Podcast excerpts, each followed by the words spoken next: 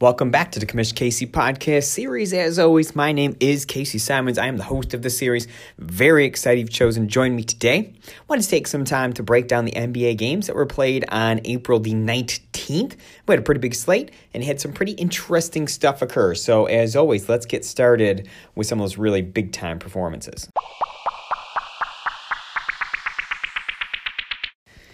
I've been saying this a lot the last couple weeks, but I I could easily talk about how awesome Steph Curry is because he was phenomenal again. Um, like the Bucks, the big three were awesome. I, I just there are times I'll delve into those conversations, but for the most part, I want to give you guys that can potentially help you as you really drive towards the playoffs, as you're in your playoffs and trying to win some games.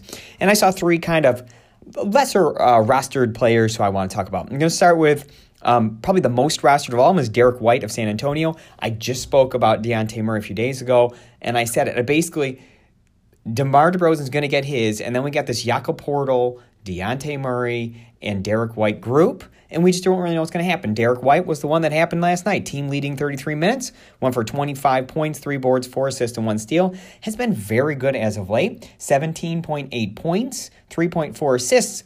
But the defensive stats, 0.8 steals, a block per game, um, has hit three triples a game. He's been very good all around recently. As I say, little more widely rostered in leagues 50% on ESPN, up to 77 on Yahoo, like 85 on Fantrax. So might be tough to get your hands on him, but if he's out there, he's certainly someone I have on my roster and be considering playing from time to time.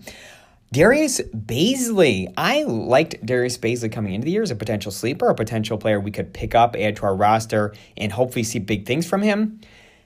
He was decent to start the year, was then terrible, got hurt, is back and all of a sudden playing like the player I'd hoped to see at the start of the year. Last night, 26 points, 7 boards, 3 assists in 37 minutes. We've talked about Oklahoma City. There are so many minutes and scoring options available on this team. Which of the young kids is going to step forward and take advantage? Since his return, he's played four games, 17.8 points per game, 6.7 rebounds, and that includes one real bad one. If you throw out the one bad game, the other four games have been no worse than 16 points, no worse than seven boards. This guy has been excellent since his return. He is widely, widely available. He's only 28% rostered on ESPN, 40%, 45%, I'm sorry, rostered on Yahoo, 82% on Fantrax. He's absolutely a guy you would you could be picking up and streaming this week. Speaking of streamers, Kendrick Nunn. Yes, Kendrick Nunn again. Last night, 30 points, 7 boards, 8 assists. There was no Jimmy Butler, no Tyler Herro, no Bam. Pretty much I have a pretty simple formula for the Heat. If I don't if I see the name Butler and Herro on the injured list, I'm starting Kendrick Nunn. Cuz that's like when he goes off. If they're missing those two guys, they need to score. He comes in, he scores, he plays. 37% on ESPN, 45% on Yahoo, 65% Fantrax, widely available. I don't know when Butler and Herro are coming back exactly, but as long as they're out, I'm going to keep streaming Kendrick Nunn into my lineup. From there, I want to pivot and talk about two kind of more disappointing situations from last night.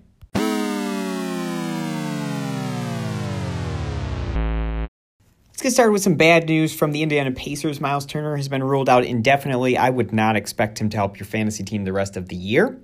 So the obvious pivot here is what do we do? Does that spot open up? So last night, Goga Bitadze uh, played uh, over 20 minutes, seven points on one of seven shooting, nine boards, five blocks. Um, I think Goga can help you I think there's some skills there. The question is how much playing time he's going to get. Racked up four fouls last night, and Sabonis was out as well. And I don't know if Sabonis coming back affects uh, Goga's playing time as well. I don't know that it does because they kind of play different positions. But I would expect for Goga to get 20 to 30 minutes a night as long as he stays out of foul trouble. And if he can get 20, 30 minutes a night, I don't see why he can't flirt with a double double every night and get you at least a couple of blocks a game. He's a big guy. So he's absolutely a person I might look to pick up. Look at 2% rostered on ESPN, 5% rostered on Yahoo, 27% rostered on Fantrax. Very, very widely available. So, might be worth looking into. See, you can stream them in here, get them in your lineup, uh, specifically if you're hurting in the rebounding and blocks area. Finally, uh, speaking of rebounding and blocks, let's pivot to Jarrett Allen last night. Just five points, five rebounds, and one block. Since his return from the concussion, he's been all right 11.8 points, 9.5 boards, a half a block a game. Not, certainly not what he was doing before the concussion when he was uh, playing much better. So, I would love, love, love, love, love to be able to hang on to him and, and keep him and, and hopefully can work this out and get back to what he was doing. However, if you're desperate, if you're absolutely desperate and you've got to do something this week, I'm not totally against potentially having to move on from him. Maybe drop him to stream a guy and then hope you can get him back on waivers. Um, at this time of year, there are less people paying attention, less people making moves, et cetera, et cetera. So, um, certainly, I am holding Jarrett Allen the two leagues I have him, and I'm holding, um, hoping he can turn it around. However, if if you if you're in trouble, if you're in a pinch, I can understand going in a different direction. So that's all I got for today. Thank you so much for tuning in. Thank you so much for listening. I appreciate it. Please rate, review, and subscribe to the podcast. Please check us out on the web at www.commishkc.com and check us out on Twitter at Commish. Thank you, and we'll talk to you soon.